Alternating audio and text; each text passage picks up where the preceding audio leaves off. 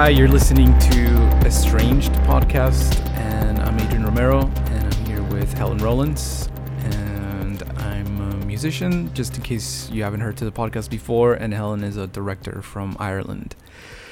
And this is a podcast where we talk about films, and we try to have a theoretical angle, insight into it, or philosophical, and also just, you know, go off on tangents talking about whatever we're interested in, and hopefully you're interested in too. So, yeah, um, today we're gonna talk about Eyes Wide Shut, which mm. is a pretty phenomenal film from Kubrick. Uh, if you haven't seen it, obviously watch it because it'll be spoilery.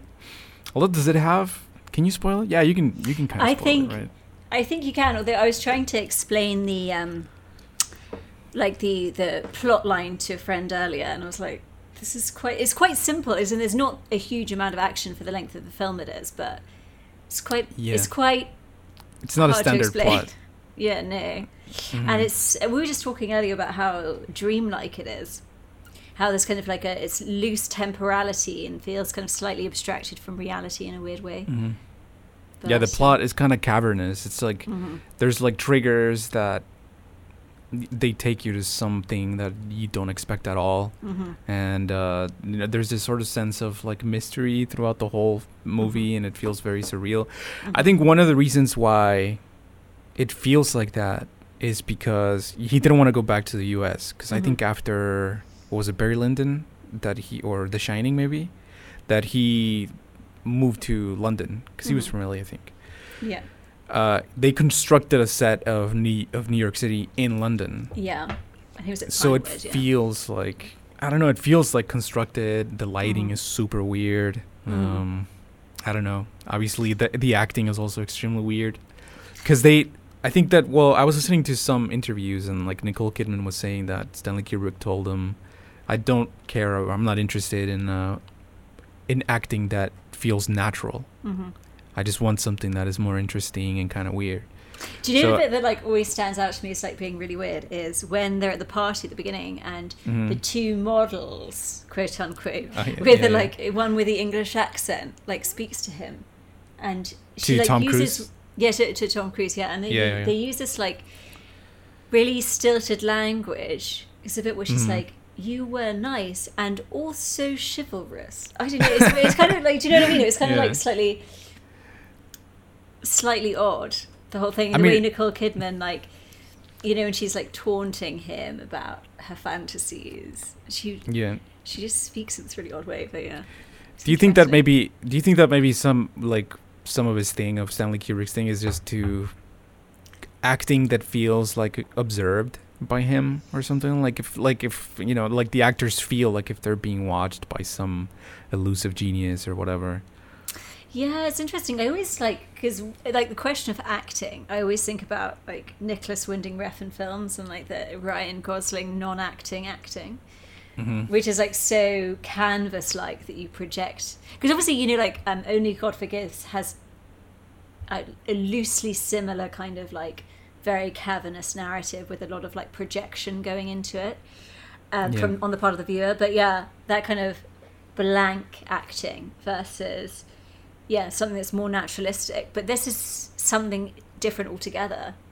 Mm-hmm. It's it's it's just odd. The whole thing is odd. Do you know? Okay, so linking it back because actually um, my boyfriend and I had a, I had a similar experience to like being in a world where we would not otherwise be and feeling outside as Bill and Alice in this film because they get invited to so the main character Bill Harford is um, a kind of an upper middle class doctor in New York and he um, has like a private practice and like is a doctor to very wealthy people and they are invited to um, the a Christmas party of this very wealthy client of his. And he's like plastic, like plastic surgeon or something. Oh, I think he's just like a general practitioner. Oh, okay. You know, so yeah. they're like, so they're they're they're wealthy in their own right or whatever, but they're not part of the like elite elite. I just think it's interesting. The choice of profession is that like this kind of successful but normal person. Obviously, mm-hmm. like the apartment they live in is super nice, and these days in New York it would be like ten million dollars or yeah, whatever. But it's like yeah. you know they're like part of a kind of uh, bourgeois professionals, you know. Yeah. And then you get this, like, their toe into this exotic elite world of like they're models like, and financiers. They live in luxury. They live in luxury, but they're not like ruling class. Yeah, exactly. They're kind of like, yeah. and I think you know that a lot of the premise is built on that. But we were at a party recently where we were, uh, like, not at all as famous as everybody else, and it felt really weird, mm-hmm. really weird. You know, you feel kind of like as if you're being observed, but no one obviously gives a shit about you. But it it just gives you this kind of weird relationship to how you yourself are at the time. And I feel yeah, like yeah. the whole film is a bit like that. It's a bit kind of like this curiousness, but also a, a, like a personal surveillance. I don't know. It's a, it's an odd one. But. Yeah, I think. Uh, I think what was the?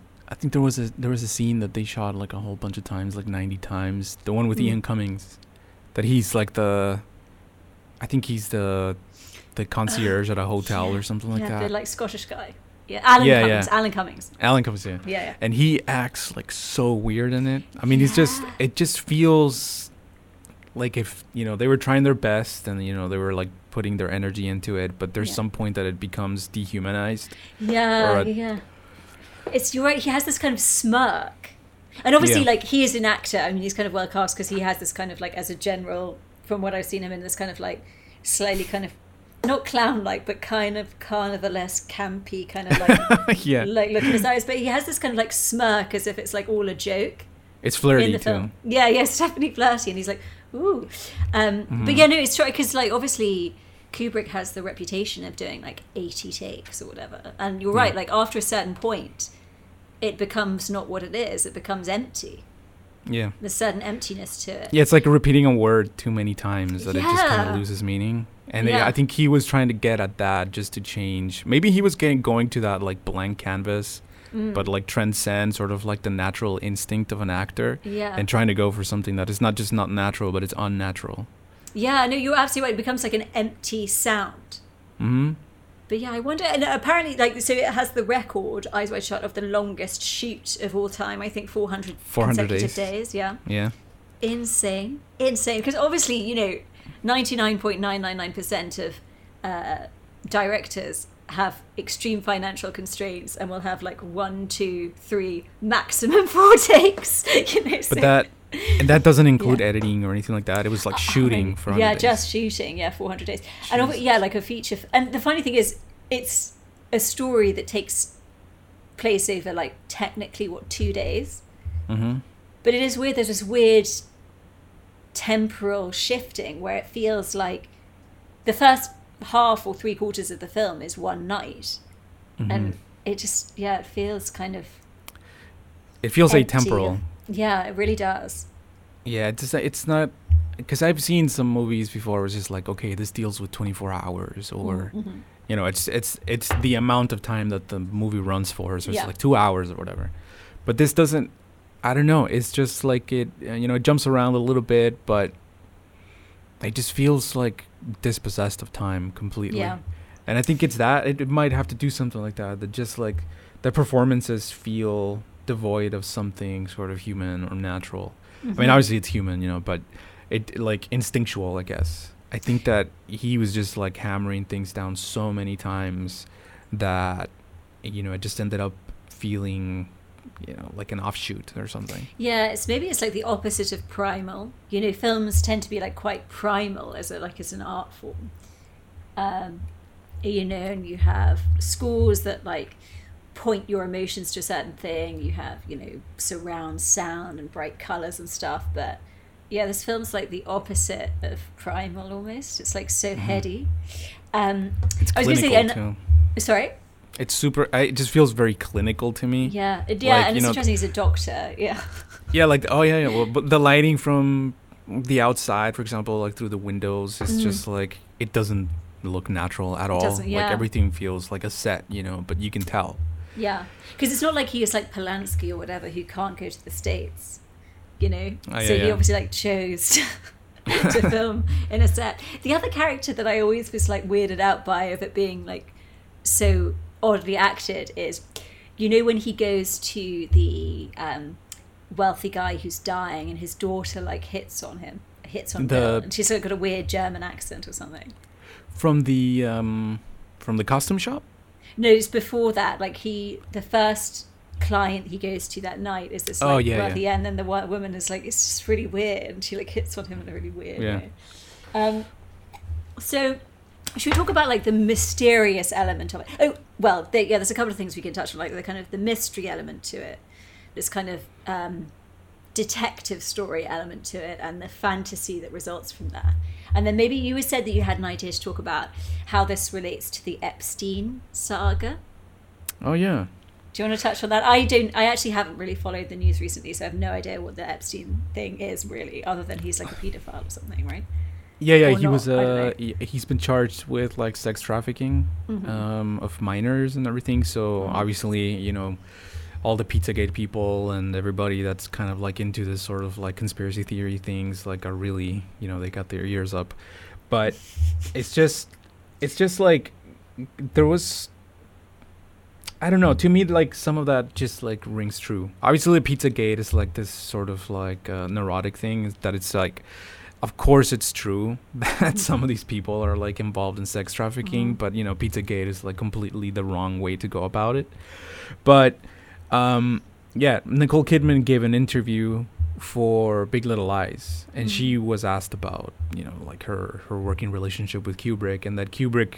He she opened up a little bit about, you know, what Kubrick would tell her during the shoot of uh, Eyes Wide Shut, and that she said that Kubrick told her that the world is basically run by pedophiles, and that um, yeah, that he had sort of like dedicated his life to studying secret societies and how they function and how you get into them and whatever. So he had like tons of like just like research into that, and that he also said something like.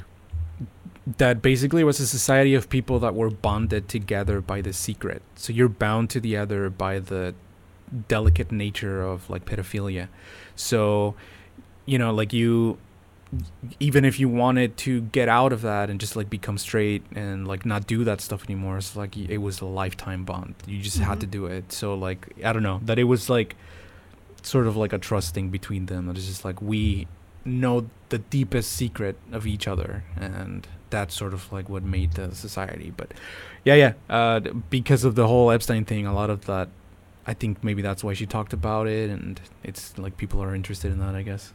I mean, that's the thing, I I really don't know that much about Pizzagate, other than like, is it related to some like lizard thing lizard people thing? I don't know, like, well yeah, obviously for some conspiracy people, theories probably. Are like there's always like an element of, well, conspiracy theories, conspiracy theories obviously emerge as like a papering over of some gap in understanding.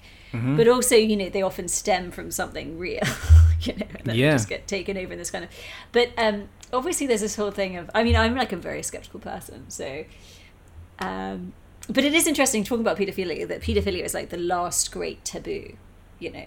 Of, yeah, for of somebody that is so powerful, that's yeah. the ultimate sort of like prohibition. You know, yeah. it's like you yeah. know you can you can break the law, you can do whatever you want, yeah. but children are sort of like out of bounds. Yeah. yeah. So it makes sense that it would become sort of like the object of desire for a yeah. rich person. That is just like the ultimate uh, injunction that you can't cross over, and yeah. so that becomes like the thing that you actually yeah. want. But was was he like um, Epstein, like an actual pedophile, or was it just like? Nymph-like young fourteen-year-olds. You, do you know what I mean? There's like the Lolita type versus an actual like child, child, child. Or Wait, what do you mean? What it, you know, what? So I don't know, this is going to sound really wrong, maybe, because obviously uh-huh. pedoph- pedophilia is like children, and there's a there's a thing of like um potentially a kind of I don't know. It still obviously counts as pedophilia under the law, but you know, like a young girl, like a like a puber, like a fourteen-year-old or something. Oh yeah, yeah, yeah. yeah. Yeah, yeah. Like a, which you know, that's like, like uh, you know. Yeah, yeah. Isn't that like? Uh, I think in some states, like, I think in Alabama, it's like mm-hmm. legal to marry somebody that is like thirteen or fourteen, mm-hmm. as long as they have like their parents' consent. I might be wrong here, mm-hmm. but it's pretty young. It's like, it's well below like eight, eighteen. I know, it's funny because um, in the States, there's quite, in general, quite late ages of consent, and that's something that like I I think Europeans find quite weird because. You know, it's sixteen obviously in the, or fifteen in a lot of European countries, and fourteen for certain other things like alcohol and stuff is allowed. So I know yeah. it's like, you know, like a woman, yeah. What makes a, what, what, where does the line between paedophilia and like an actual kind of woman leader. I mean, anyway, yeah. I don't know. I that's I'll... just a little pointless tangent. Yeah, I mean, my, I mean, I don't know about you, but like my grandma got married when she was like fourteen. Yeah. And then actually, like my mother-in-law got married when she was like sixteen or something. Yeah. So I think it was yeah. like pretty, pretty, pretty common. Yeah. yeah, but I think it's interesting that um, in in. contemporary kind of ideological frameworks, yeah, p- paedophilia is like the the obviously post sixty-eight, it's like still the last taboo. I'm sure there are other taboos, but like if you're mm. a furry or whatever, that's like acceptable. That's, mm. Do you see the Cats trailer? That's all I could think about. It's like oh, furries Jesus having a P L J. With uh, what's that guy that comes out? Ja Rule or uh, Jason Derulo. Jason Derulo. Yeah. Oh my god. Jason Derulo and uh, who yeah. else was on it? Like uh, Idris Taylor Elba, Swift, T- Taylor Swift, Rebel Wilson, Judy Dench, and I like Judy coat. Dench. Yeah, they, yeah. yeah, I don't know. There were some people wearing fur coats and some people not. Like some people naked and some people wearing fur coats. Anyway, it's Cats is like musicals. I think are just odd. I just like, they're one of those things that you either like or you don't like. And if you don't like them, it's like, what the fuck? It's funny that you watch it and like what you come out with is just like, where's the consistency of nudity? Like, it's yeah, not, yeah, it's like, like no, why is there clothing? It's true though, because they have like, I'm sure lots of people have paid. Do you know, actually, it really restores my faith in humanity when you see like funny comment sections, because like the comment section yeah. of the Cats video on YouTube, people are like fucking hilarious. I suppose they put the like, the best ones are at the top, the ones that have been like the most. But yeah, no, like they have like cat boobs. Yeah. So it is distracting. And also the other thing I found really disconcerting, to talk about disconcerting things in films, maybe Stanley Kubrick being disconcerting, is where their faces are in relation to their head mm-hmm. and like where the fur ends and then it goes into like a face. Yeah. It's weird. It just doesn't work. Oh, yeah. It's weird. I was kind of, I remember like somebody asked James Cameron mm-hmm. in in in an interview, just, well the somebody in the audience was like, why do the avatars have the Navi, or what are they called, Navi or something, why do they have uh genitals, like why do they have breasts and stuff, and and he was like, well, because it's a movie for humans. yeah yeah yeah, yeah. So I guess well, this like, is okay know. This is the thing, because like film is obviously a specific medium and like musical theater is another medium, and obviously prancing around in leotards is less naturalistic, you know, like theatre is theatre, it's a different style of acting, it's a different style of acting altogether. In musical theatre, you know, there's a different type of projection. In, in cinema, you act small because everything's picked up by the microphone and the camera.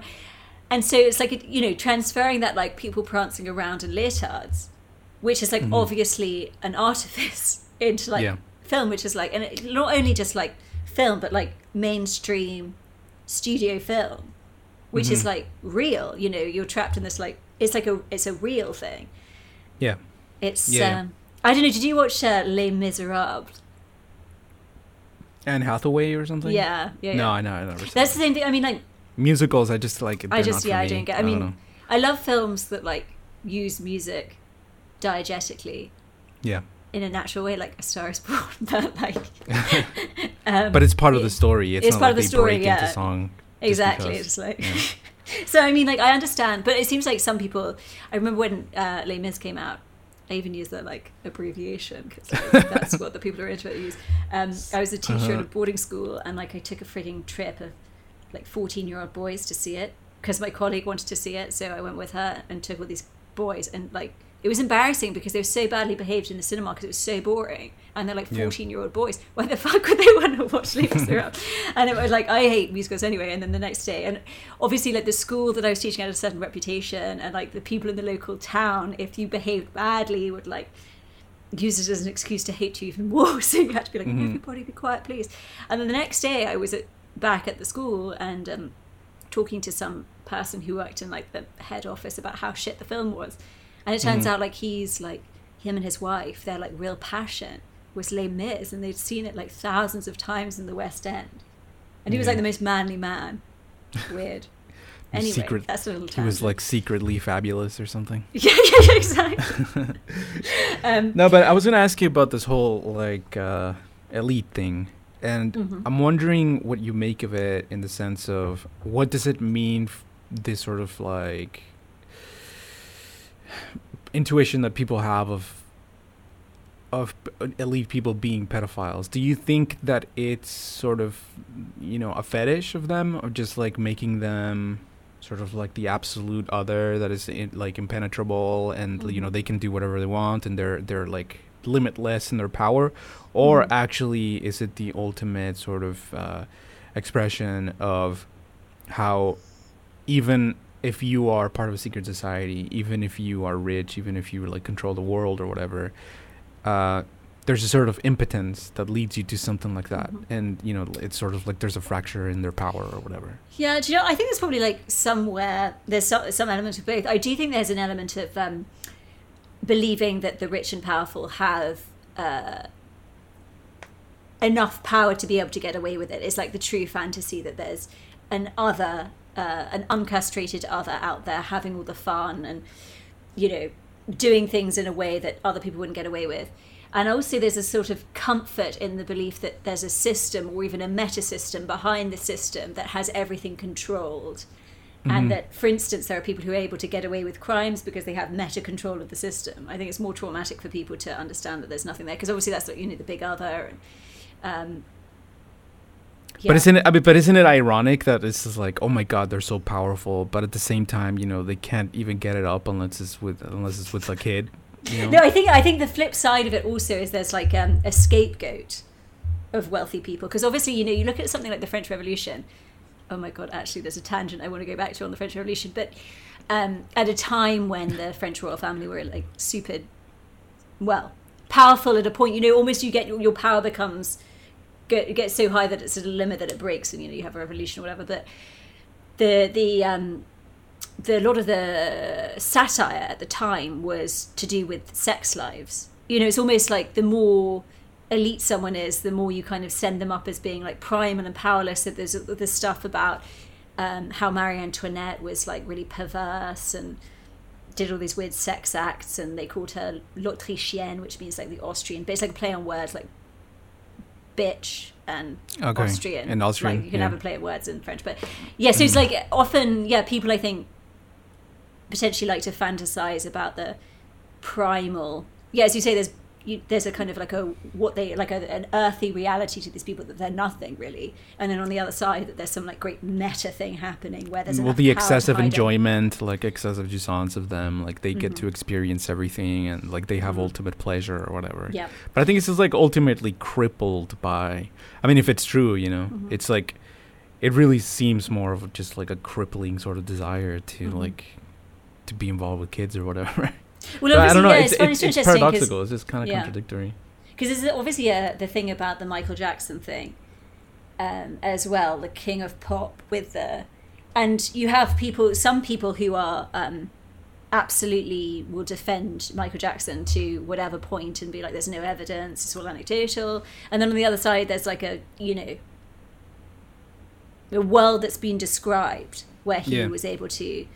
with his immense power. But it, you know, it is just interesting that the the paedophilia is something that's kind of an emergent through the crack of our contemporary ideology. It's like it's yeah. like the it's the scapegoated. I mean, obviously, I'm not defending paedophilia, but you know, it's just interesting yeah. that it's something that is of concern, yeah, and of interest, like it, almost exaggerated interest in our.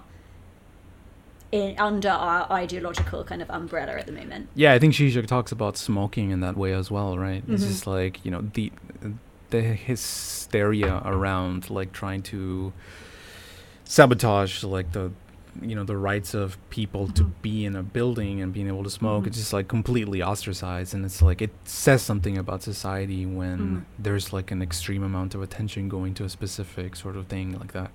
You know what I was yeah. thinking about the other day? It's like, if there's a if there's an elite person or just a person in general that likes children, they can't act on it, right? So they accumulate all this sort of like libido or just like this sex, this energy that they can't really like, you know, it's it's I guess it's difficult to fulfill that relationship or mm-hmm. that, you know, that, that sort of like sexual, you know, you can't really dump your energy, you know, like everybody else. So you accumulate it, and then you just like you take advantage of capital because you have all this excess energy. That's an interesting theory, actually. Yeah. until until you can do it, you know, you yeah. you find the secret society or whatever where. You know, oh you're yeah, so you have like yeah. the ultimate um, objet petit art. I just like, um, I was going to say about the, the the smoking thing. It's interesting because, like, to me, smoking is pure visible death drive. It's like an enjoyment of death drive, and there's no utility apart from looking cool or sexy or something. There's no mm-hmm. like utilitarian value to it.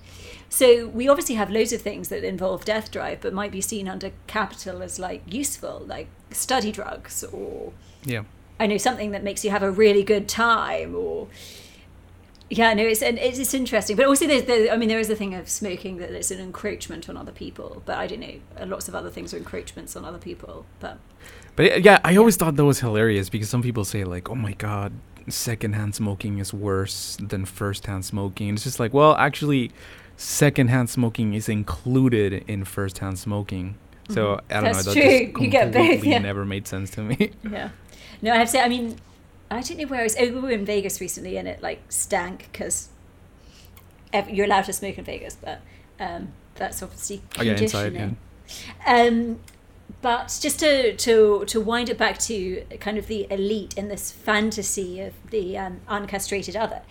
Mm-hmm. So you've obviously done a lot more research into like Kubrick himself than me. Like I didn't realize that he actually was like into kind of this conspiratorial, conspiracy theory kind of idea of like the world being run by pedophiles. I mean, I don't think he was like a crackpot about it. Yeah. Like, you know, I don't I don't think he had like fucking like maps with like mm-hmm. strings and, and pinpoints and photos of people, but yeah. It seems like he was he was just interested in, you know, whether it had sort of like an edge of pedophilia on them or not. Mm-hmm. Like just about sort of like unpenetrable impenetrable uh, societies of people that, you know, are in power. Mm-hmm. No, but I, I mean, I, as I say, I'm like a very cynical person, and from my brief, like, insight into the workings of government, from my brief experience uh, as an intern um, mm-hmm. at an embassy, it was like twenty-four hours firefighting fuck-ups. Like, it was like farcical. You know, there's there's yeah. no great power. There's no. Oh, great... absolutely. Yeah. And so there is an element in, in Eyes Wide Shut where, you know, especially the the, the kind of closing scenes where you have the death of the prostitute and uh, Nick Nightingale getting beaten up, but him being fine in Seattle. Obviously, there's a lack of resolution at the end, so it kind of really, it leaves you with this still like a little bit of an investment in like what this mystery is. But it's almost like there's nothing there. It's just some people having sex and that's it. And then you know, so yeah, he's no, followed and threatened, and but there's nothing there. You know. Yeah, no, I love that because I don't doubt at all. I mean, I'm. I think I'm kind of skeptic too, but I don't doubt at all that there are actually like secret societies like that. Mm-hmm. But really, what doesn't escape me is just like, even if they are there, it's just full of like fucking just pathetic people. You know that, just like, you know, they they have to wear these vests and like have all these mm-hmm. rituals to their sexual mm-hmm. practice or whatever. It's just like they mm-hmm. can't just like meet somebody like a normal yeah. fucking person on Tinder or whatever mm-hmm. and then just like get laid. No, they have to like they have to exalt it, and they need all of that just to just to have like the act. So you yeah. talk about, because obviously uh, when a person, this is what I've also experienced in my brief experience of people who are live in a kind of rarefied world of either lots of money or fame or whatever, that there's an element. And I think it was actually very visible in the five foot two documentary, Lady Gaga's documentary. I found it like this really You're obsessed with Lady Gaga. Am I? Oh yeah, no, I fucking love kidding. A Star Is Born. But it's like, I'd never really liked her music, and then I watched Five Foot Two and I was like, oh, I love this woman. But um, it was like really sad, you know, she, her mm-hmm. staff of a thousand or whatever left, her personal masseuse, the only person who could touch her, left her mansion in Malibu at six p.m. and she's just there alone. I think there's a profound mm-hmm. loneliness, and like, yeah, obviously um, oh yeah, there's an element of standoffishness amongst people of a certain group, because one might assume that one wants something from them, which one obviously yeah. does. But you know, so there's, a, there's like a an impenetrability and a, a loneliness, a sadness, I don't know, and a difficulty in forming relationships with people. Yeah, I yeah. get the feeling. I get the feeling that Kubrick was a very, could be a very cynical person, mm-hmm. or just like a cynical director. It's funny because he's either like. This is okay to be to categorize, because obviously his films have like a, a very obsessive tone mm-hmm. to them, you know, the ninety takes and whatever. But there's obviously like there's also kind of a psychotic element, or perverse, yeah, yeah, or perverse, lol, or yeah. hysteric. No, I mean, I, I just thought perverse because it's like testing yeah. the limits of what feels natural, and then just testing mm. the limits of the actors as well, and just like mm-hmm. testing their patience. And yeah. like when I heard, I saw some interviews of like of Tom Cruise where he was talking about like, oh my God, Stanley Kubrick was so patient and so compassionate. And I'm just like, well, was he being compassionate and patient with you, or were you being patient Mm-hmm. with him, you know, after the ninetieth take or whatever? Because it was interesting, like I thought the casting choice was really interesting, especially at the time, because at the time um Kidman and Cruise were like the it couple of yeah. the kind of I this probably sounds a bit reductive and mean, and I don't really mean it in the sense I just don't have a thesaurus, but like the dumb dumb fame couple, sure know? yeah yeah the like Britney and Justin, or the I don't know what it would be now, I'm like too old for pop culture, like the like uh-huh. um I don't know who D- uh what, like Ryan Reynolds and uh Blake Lively, or like even more even more like mainstream, like I don't know, like oh like Sophie Turner and Joe Jonas yeah Joe Jonas yeah, or, or who's that uh, Emily Blunt and uh Krasinski. Michael Bublé. Yeah, so basically it's just an interesting choice in casting, and obviously it's like, are they in on the deeper elements of the story and the themes and stuff, or are they like being did, used? So you know, they're not like falsely naive, but they're actually naive to what's going on. I don't know. I think so. I think so. And I heard, I mean, I you know, these are all like hearsay or whatever, just rumors, but people were saying that like, you know, Kubrick would pit them against each other, so that really? there was tension on set, and so yeah. that it would come out in the in the shot or whatever. Yeah. Yeah. And even I was listening to some interviews, and and Nicole Kidman was saying that because they were husband and wife, mm-hmm. in some scenes, like before they would start, like right before they would start, like that Tom Cruise would whisper something that would trigger her mm-hmm. in her mm-hmm. ear or whatever before mm-hmm. starting the shoot, and that would like become part of the, you know, of the mood in yeah. the take. Yeah. So, yeah, I mean, if they do it to each other, I don't doubt that maybe Stanley Kubrick was also just sort of like pushing yeah. them to their emotional extremes. It is interesting. I find it fascinating. I hear all this stuff about these like great directors who do have these like techniques. I don't know. Yeah. It always seems like didn't very she, convoluted. But didn't didn't he sort of like like almost made Shelley Duvall go nuts with in The Shining? Cause oh, yeah, yeah, like Jack Nicholson. No, no, Stanley Kubrick, like, I've seen some footage of, of like, you know, behind the scenes where mm-hmm. Kubrick is just, like, destroying, uh, uh, what's her name? Shelley, Shelley Duvall? Oh, sorry, I don't, I don't know, actually know what the actress's name is. No. Yeah, I think it's, yeah. I think it's Shelley Duvall, but, uh, yeah. she, she, just, like, screaming at her and just, like, telling her, it's like, you're just wasting everybody's time, and it, like, and she said after the, the shoot that she was like, I'll never work with him again, it was just, like, horrible. Wow. And I mean, it's obviously because you I gotta show you that. Yeah, I no, I, I don't doubt it, because you you know we're talking about things that uh, uh, are under certain circumstances, ideological circumstances, some things are acceptable and some things aren't. Like obviously, there's like been a great transformation in film sets and power mm-hmm. differentials and blah blah blah blah, and obviously the media. Or sort of, or sort of like an, an erasure of sets, really. Did you see the yeah. new uh, John, uh, yeah. no no uh, Lion King? There's no sets, right? There's just. Oh, gosh, I know that's another that's a, another extremely odd. There's live action. Just don't understand. Anyway, but yeah, there's lots to say about that whole yeah. Lion King thing. But um, yeah. So talking about like the uh, Cruise Kidman thing. And I just find this kind of dynamic of being this, like, she's obviously the housewife, he's got the respectable job, you know, the, like, doctor. Mm-hmm. And then how her fantasy comes into play. And so this kind of, like, the repression of the middle classes and the upper middle class, this kind of bourgeois, kind of puritanical. Um, actually, that is something I want to talk about later, puritanical, on a different tangent. I'll put it okay. on. I'll have my finger in my ear so I can remember that I have something to say. Um, But yeah, the kind of the, the, the bourgeois repression, mm-hmm. and then her uh, obviously they get high, and she she confesses that she fantasized about sleeping with this naval officer. Yeah, and that, and that she would leave. Th- that she knew that she would leave her kids mm-hmm. and him, and it didn't mm-hmm. even matter to her, right? Yeah.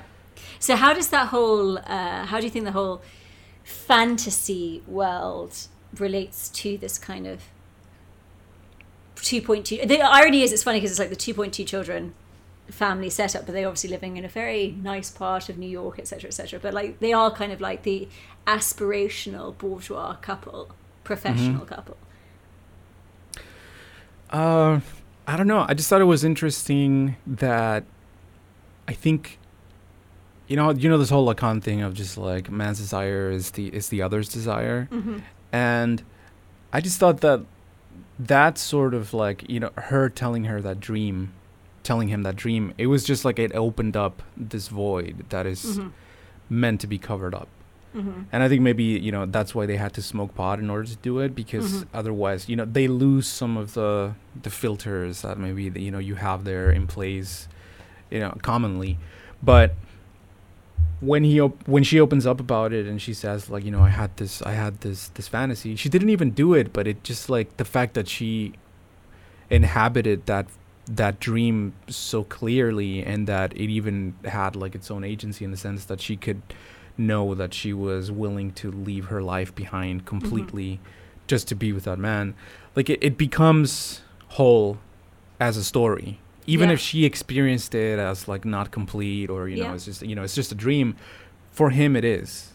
Yeah. So it's it's you know, the other comes out of that unscathed, or it's just like it's absolute, you know. Yeah. So that triggers sort of like a night of adventure for him where he just goes off and does whatever whatever he wants, you know. He doesn't, I don't remember him just like doing anything like like cheating on her or whatever, but mm-hmm.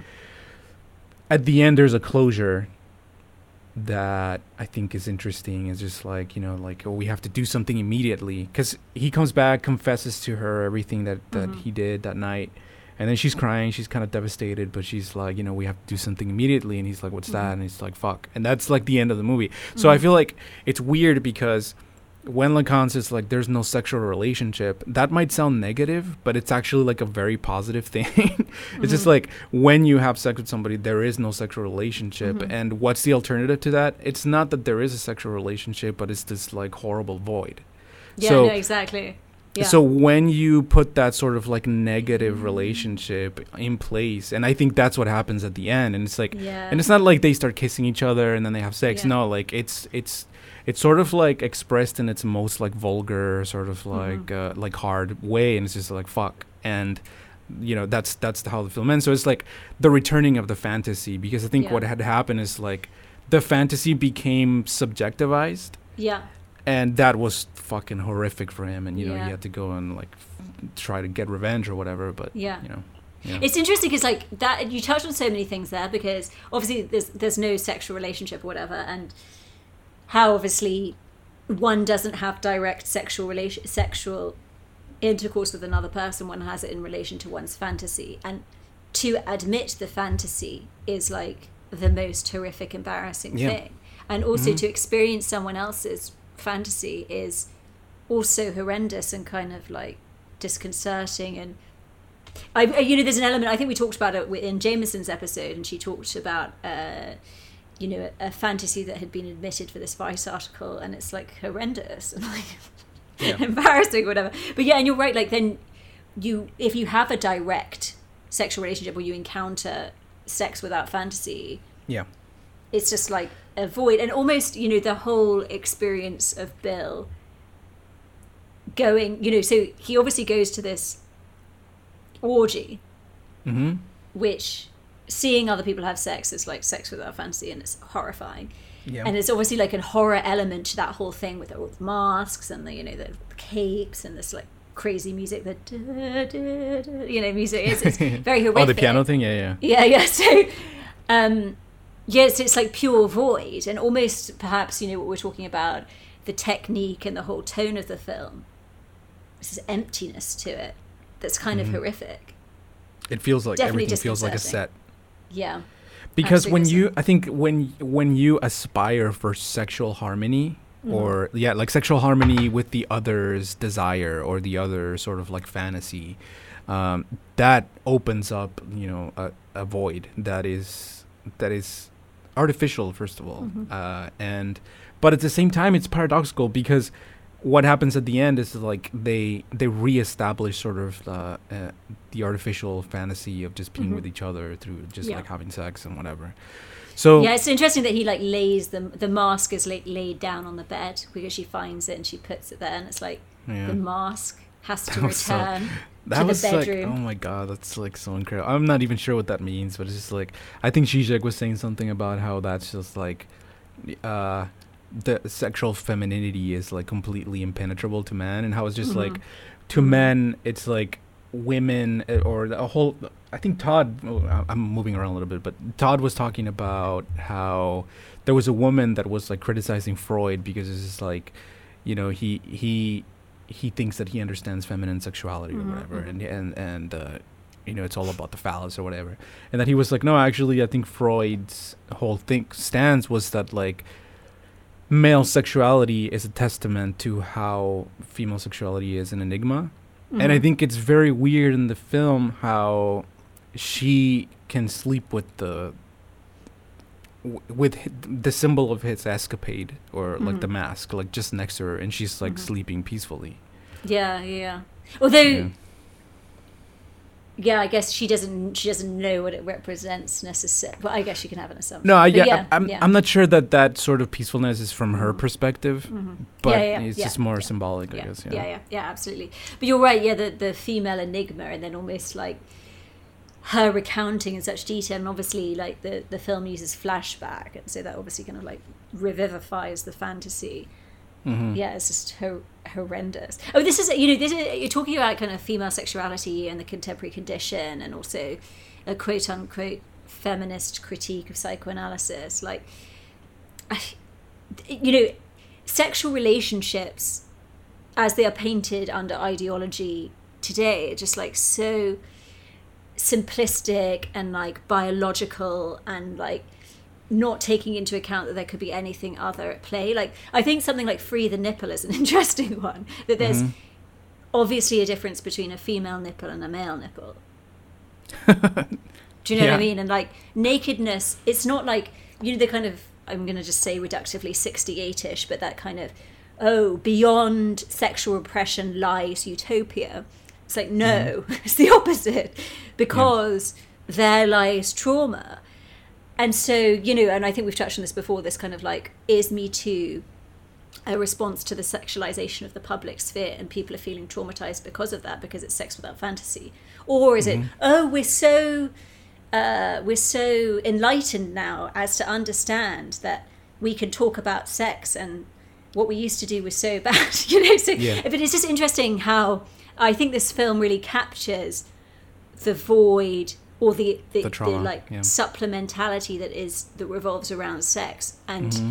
and it's interesting that like a lot of critics didn't like the movie. I think it's Kubrick's greatest movie, greatest achievement. Absolutely. Yeah. But a lot of people, and it's interesting, critics who tend to be more like, let's say, right for mainstream publications and be by the way, I was going like cultural ideology, just, but yeah. Just a quick aside, what do you think mm. is his second best? Uh, Barry Lyndon, personally, but yes, yeah, yes, I yeah. completely agree. I do. Yeah, yeah it's yeah. funny. Like, Bar- but yeah, yeah, I would say Eyes Wide Shut and Barry Lyndon. Barry Lyndon, and then I, I, th- I would Barry say Lyndon. The Shining after that. Yeah, yeah. The Shining. Yeah. I mean, two thousand one is incredible, but it's just like it doesn't seem like a film to me. I mean, of course it's a film, mm, yeah, but yeah, yeah. I don't yeah, see okay. it. Like whenever I'm going to watch it, I'm just like I don't. prepare in the same way that I'm gonna watch like a Bergman film mm. or uh, whatever Spielberg or yeah. anything. Like yeah. it just feels different. It just it feels more audiovisual. Yeah, I know. It seems like experiential. Than, yeah, then yeah. yeah, absolutely. I mean, there's so many really, really good ones. Those they're they're my two favorite. But um, yeah, no, it's just it's just interesting that I think it really touched on something, and often films that touch on something real rather than cover over something. Um, yeah. can be disconcerting to people and divisive, and especially I think we talked about we were just talking before we, rec- we recorded about a certain very prestigious film festival that I think some people have noticed is becoming mm-hmm. so imbued with ideology that you know that every film that's going to come out of it is going to be basically almost propagandistic of it's a it's a woke norms. like a like a yeah. woke manifesto yeah, yeah absolutely so um I think that's why it was almost so divisive, because it's so correct, you know? Mm. And, I don't uh, fucking get the incentive of just sanitizing culture from sexuality or even transgression. Like, that's what I think that being an artist mm-hmm. basically means, that you need to explore those things, because they're, I don't know, they're at the edges of what it means to be human, or mm-hmm. not even at the edges, at the center of what it means mm-hmm. to be human. It's just like to experience transgression, and like our relationship to the law mm-hmm. is extremely constitutive of our experience. Mm-hmm. So art is definitely supposed to go into these sort of like registers of transgression and sexuality and violence and all mm-hmm. of this. And it's just, you know, I really am starting to become extremely suspicious of this whole like uh, like Disney sort of like mm-hmm. uh, temperament mm-hmm. that culture is like taking on right now, mm-hmm. because I think that basically what what's happening is that Disney's trying to manufacture uh adults that are perpetually like in their childlike sort mm-hmm, of like mm-hmm. uh, purity, yeah, where it's just yeah. like they they they cringe at sexuality, they cringe at violence and all this mm-hmm. is like, you know, those things shouldn't even be explored, like it, they become taboo. Mm-hmm. And I was going to ask you, what do you think about certain like shock artists or shock value artists? Like, you know, Lady Gaga did a little bit of that at mm-hmm. the beginning, even mm-hmm. though she's like she's been more mellow now, mm-hmm. but obviously I don't know, like I'm thinking of like Marilyn Manson or whatever. Mm-hmm. Do you think that these are just repetitions of the seventies? Like, do you think that the nineties and early two thousands, like that it was mm-hmm. still a possibility to transgress or transgress artistically, or is it just like it became a trend yeah. that became fashionable and it was just a repetition? So I always want to make notes, because it's like, I think there's three things that you said that I wanted to touch on. So I think, like, obviously I think it's it's really reductive to like be talking about generations, but obviously there's an element of like yeah, just yeah. saying certain people who are young at a time of a certain culture. So I do think like the Gen X, and I would say Marilyn Man- Manson is like a Gen X kind of thing. You know, that there, there's there was like um a a more kind of like reactive, potentially like rebellion. Um, and there was also a possibility for rebellion. So mm-hmm. like contained within the contemporary condition, there was like a release valve to do like heavy metal or like punk or like Marilyn Manson, or like Eminem or whatever. But I think the transformation of Eminem from like fifty, twenty years ago to now is like indicative of our culture in yeah. that like, capitalism has expanded its tentacles to such an extent at a time when, and I think we were talking about Todd, with Todd about this at, at Belfast, that like almost capitalism is at its like greatest power when it's almost failed, as in there's so mm-hmm. much inequality. When it's close and, to repetition. Yeah. Yeah. And so it has to like cover over the inequality mm-hmm. in other ways. And so, you know, you're talking about transgression and the Disney, whatever, but there's also an element of transgression that's so pervasive, but it's not transgression anymore because it's part of ideology. So you have mm. like, okay, festival winning short films about a young girl of some background who terrorizes her white jock boyfriend with a black dildo. Mm-hmm. For instance, like just a, you know, this is real. Like yeah, yeah. So okay. that's transgressive, but it's not. It's totally within ideology. Mm-hmm. So it's still, yeah, yeah. It's still, yeah. It, so, it aligns itself to like I don't know, like woke sensibilities or whatever. Yeah. And even exactly, you know, I guess that would be like sort of like the the grotesque side of, you know, like li- like a liberal sort of stance. Mm-hmm. Yeah. So you have someone like. Um, Yeah, Lady Gaga is like a complicated example, but yeah, someone like Eminem who has become, you know, like a a, a woke rapper.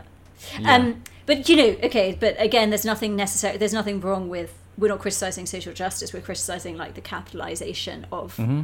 whatever movements. Yeah. Um, the other thing that I was going to say is. Um, You know, and I'm, I'm getting more and more concerned with it in the arts and how does one position oneself. Um, but I think, yeah, yeah. I, I think what I was trying to say is that, like, for example, take Stranger Things. Mm-hmm. And we've talked about this before, about the cancellation of the feature. So what happens at the end is that since we can't articulate any new forms of art or any new forms of genre, mm-hmm. like we're repeating the past, right? Mm-hmm. So mm-hmm. take, for example, like sixty-eight. Oh, sorry. What I meant with uh, Stranger Things is that it's mm-hmm. not original in any way. In mm-hmm. fact, it's almost like an exact replica of what happened mm-hmm. artistically in film through Spielberg or whatever in the eighties.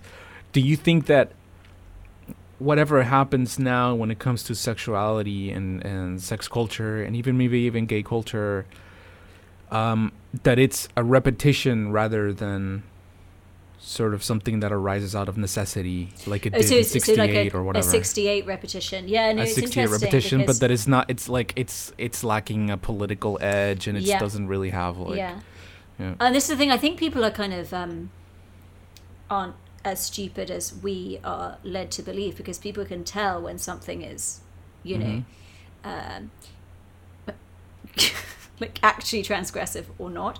And I think you're right, there's a there's like a branding of things being transgressive, but people know that it isn't. Um, mm-hmm.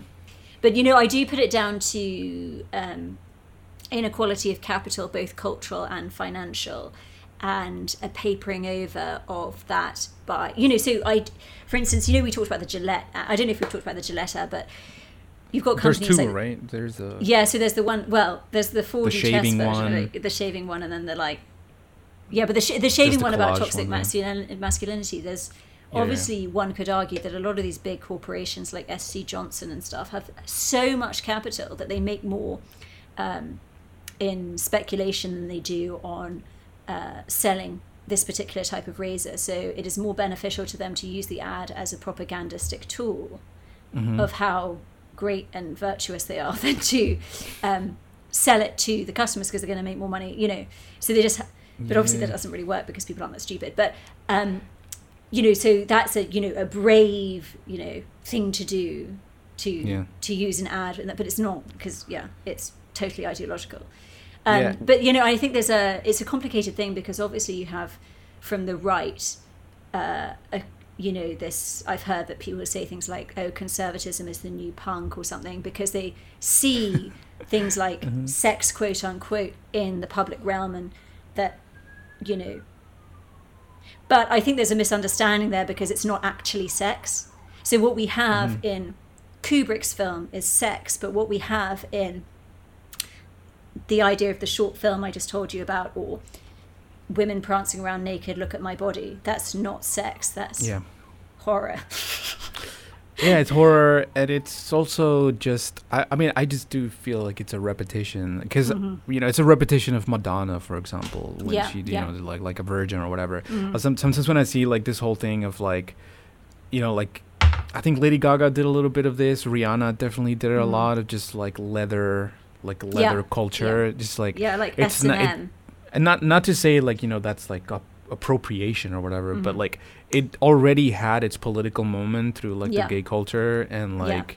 you know, like movies like Serpico no not Serpico uh what's this Al Pacino movie that he kind of goes out and, and and into like gay the gay scene mean? And I think it's called well whatever it's a Willem Friedkin movie from the seventies mm-hmm. and at that moment it, it was like I don't know, it meant something political. Mm-hmm. But now it's just like, I feel like it's part of this sort of like Mark Fisher thing of like the repetition mm-hmm. of things as a as a as an alternative to not being able to articulate uh, uh, a different type of art form. Yeah, absolutely. I think you're right, and I think you know what you're what you're saying is, if I understand it, is that repetition by definition has a vacuity to it. So yeah. it's a, it's um, and people symbolically can tell, like diff- saying, yeah. similar, but significantly. Yeah. Not. Mm-hmm. No, and I think you're right. You know, there's um, I I actually uh, after I left college for a while, I worked for a family um as a, like a tutor to the children, and it was a, at the time there was um a re- the Rihanna song S and M, and the kids were like singing along to it, like eight and eleven or something. But it's like, yeah, there's a there's a devoidness to it, because if you actually mm-hmm. understand the reality of the lyrics and then actually understand how sex functions, and you know, sex without fantasy is rape. So yeah, yeah, it's, it's quite is, weird. It's quite weird. So it's obviously by definition not sexual if you're not feeling yeah violated by it. But yeah, or would you say that maybe like the the true sort of uh, a, a, a exhibition of sexuality when it comes to I don't know, like gay culture, or mm. takes you know even Eyes Wide Shut as an example, and it it it wears its void on its sleeve. Mm-hmm. So to speak, mm-hmm. um, like that. That has m- something more to say than you know, pure sexuality just for the sake of like excitement mm-hmm. or whatever, because mm-hmm. you know, like, you know, there's there's nudity and all of that in Eyes Wide Shut, but I don't necessarily think that it's like a very erotic movie. No, in fact, no. It's more, you know, it, yeah. it says something deeper than that, and yeah. you know, it's it's looking towards like the the emptiness of just like fantasy and all that. Mm-hmm. So I just think that that has more to say than something that is, you know, like explicit or graphic yeah, or whatever. Yeah, yeah. It's interesting, you know, that the orgy scene in Eyes Wide Shut is very long, and it has this kind of like volume to it, as in the number of masked, wi- you know, these women with the perfect nineties bodies, you know, mm-hmm. late nineties, early noughties, are like perfect, everything, the perfect figures, boobs, and blah, blah, blah. And yeah. yeah, there's like a, there's like a like a an excessiveness, and you see the same thing happening, all these like different sex acts all over it, you know, and it's like, yeah, it becomes very unpornographic, you know, it becomes very, mm-hmm. uh, it's like um, an art piece, you know, yeah, uh, yeah, devoid definitely. Of actual, yeah. Well, because I think it has its its primary sort of point is is political. It's not. Mm. You know, it is not. It's not pornographic. It's, mm-hmm. it's pointing towards something else, or it's like mm-hmm. a signifier. You know, I always find it. Okay, this is going to sound really odd. It's something to think about. But obviously, like, people's fantasies are so diverse and uh, illogical and contingent that people just must get like turned on by. You know, there's always somebody in some situation who's going to be turned on by something. Yeah. Well, it's just like I just think about that. It's just odd. That's just like, like human. Yeah, yeah. I, I understand what you're saying. It's like human sexuality yeah. as a whole is like polymorphously perverse. Yeah, like some someone would get turned on by being in cars, or mm-hmm. like being. And this, this is the you know the interesting thing about like pansexual. It's just interesting because it's like I feel like it's a term that comes out of, um, as in there's like a theoretical explanation. It's like correct in some ways, but like of course some people are turned on by a fucking table leg, you know. It's just like, yeah, it's a contingent thing. Yeah, I do. I, I do find that very interesting. The whole like uh, J G Ballard crash thing of mm-hmm. just like the mixture of sexuality with like mm-hmm. mechanics and like just mm-hmm. like metals and. Uh, well, you yeah, might like the um, music video I just showed you of my friend that's like fan oh, yeah, yeah. footage from a factory. It's like repetitious. Um, Yeah, but it's talking about going back to the idea of um, the idea of the uncastrated other, um, and the idea of yeah, because obviously we were talking about um, the fight, the discovering, and really like embodiment and reality of the other's fantasy. So like Nicole Kidman's fantasy in, in this, it's like horrifying, and then on a wider scale, Bill's discovery of what's at the core of this fantasy.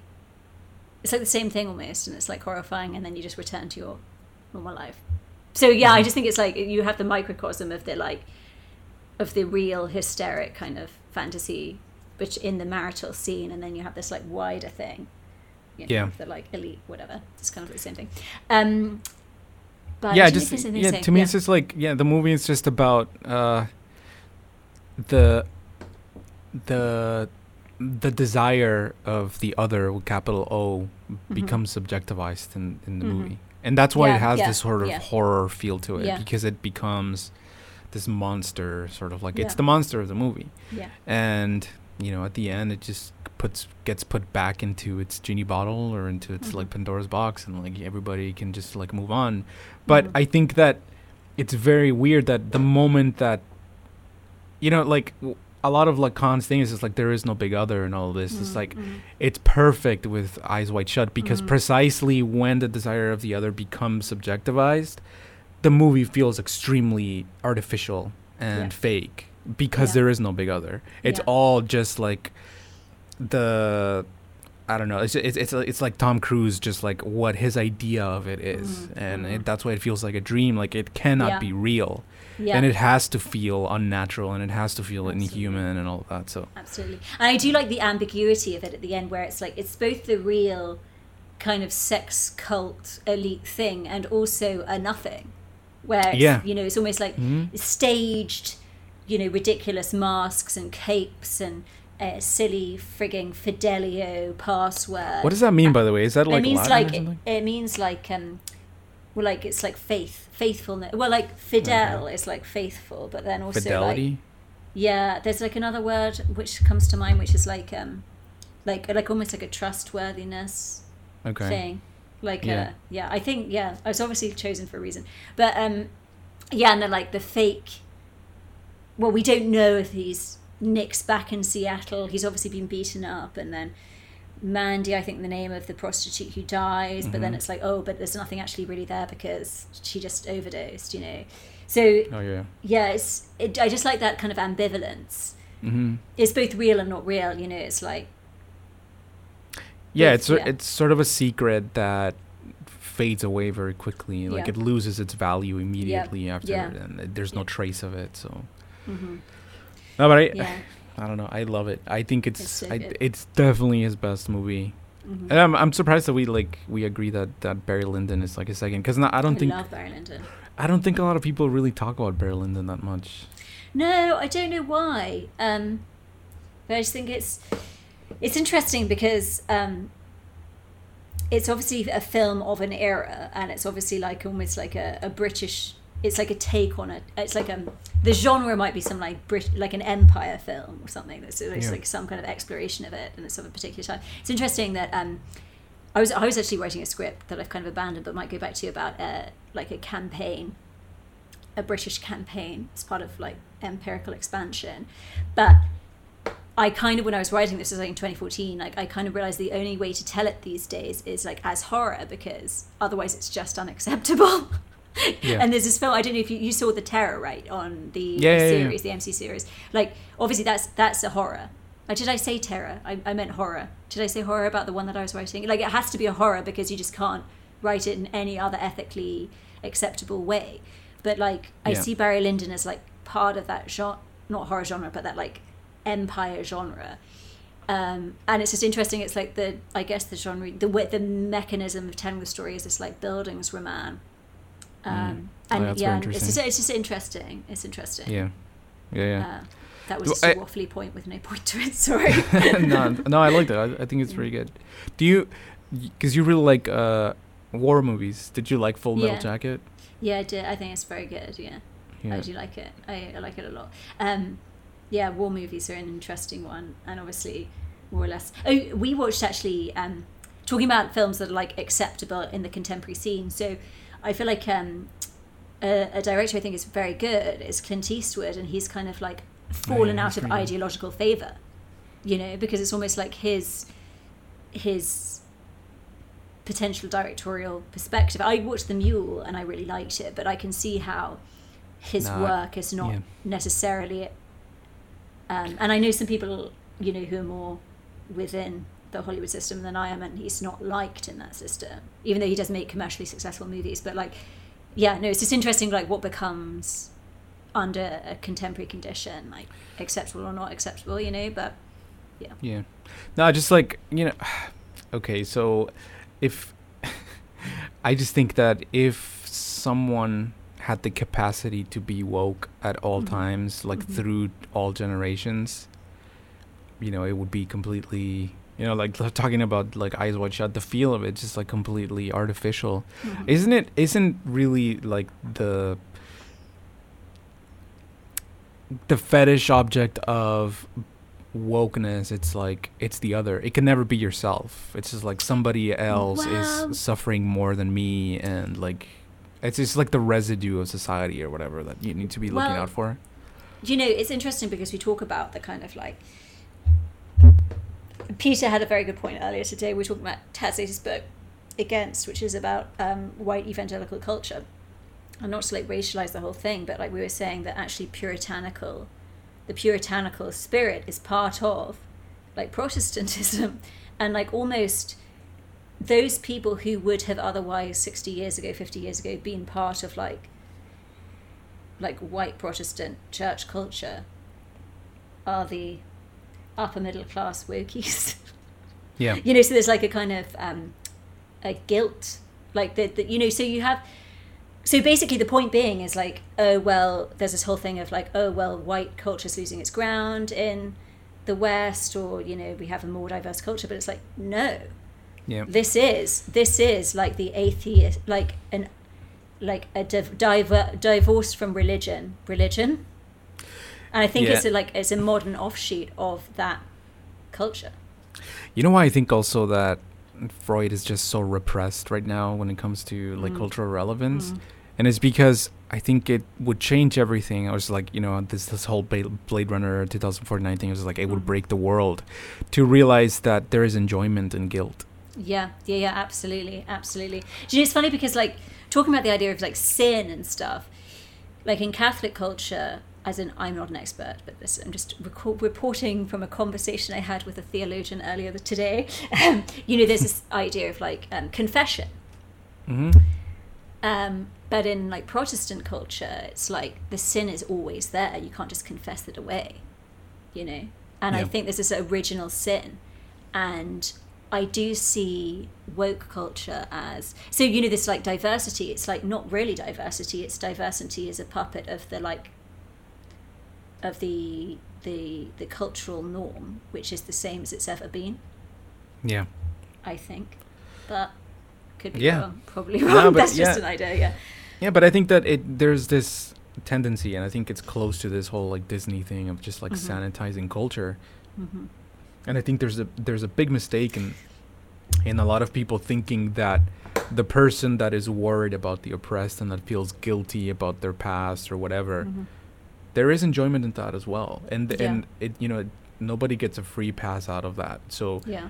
I think to to elevate that interest mm-hmm. and to say that it's completely innocent and like mm-hmm. it speaks for everything and it's this mm-hmm. universal sort of position, like mm-hmm. or universal particular, I just don't think that it makes sense at all. And I think the the the sooner that we realize that enjoyment has a part in this whole sort of like woke thing, I think that, you know, the, the sooner that we can move to something that is actually universal and, and better. It's just funny, think, like yeah.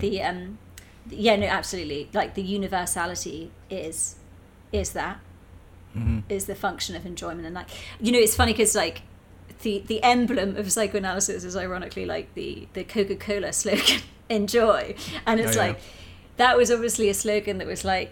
Or like a an emblem. I don't know if I'm right, but like has a kind of fifties feel to it. So there's like a pre sixty-eight. Let's get back to pre sixty-eight. You know, Woo. Um, yeah. But obviously there are issues then.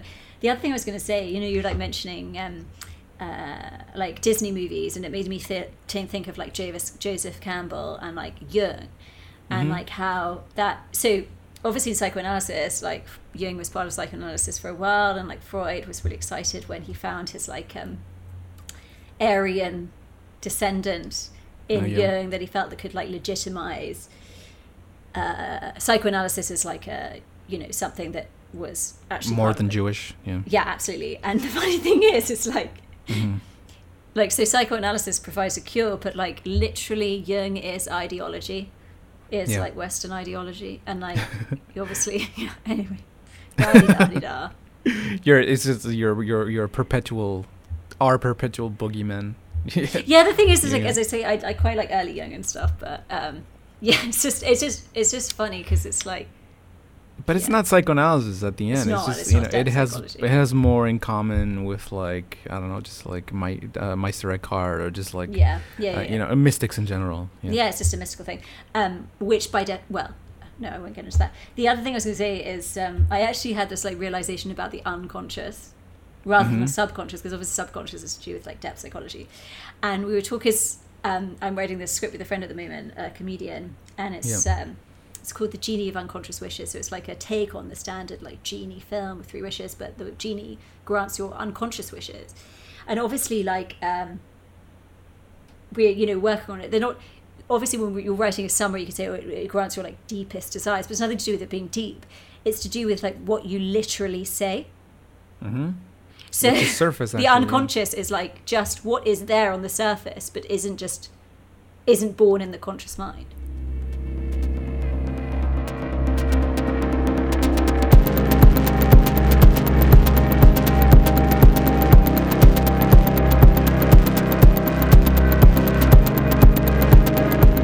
Apologies, we just had a, a couple of technical difficulties there, but just to wrap up the episode. Uh, We were talking about the unconscious, we were talking about uh, fantasy, we were talking about um, uh, the uncastrated other. We were talking about all of that in relation to Eyes Wide Shut. Uh, I hope you enjoyed it, and I hate saying see you next time because that's just incorrect. But actually, yeah. I have a, a blind relative who always says nice to see you, which I think is kind of fun.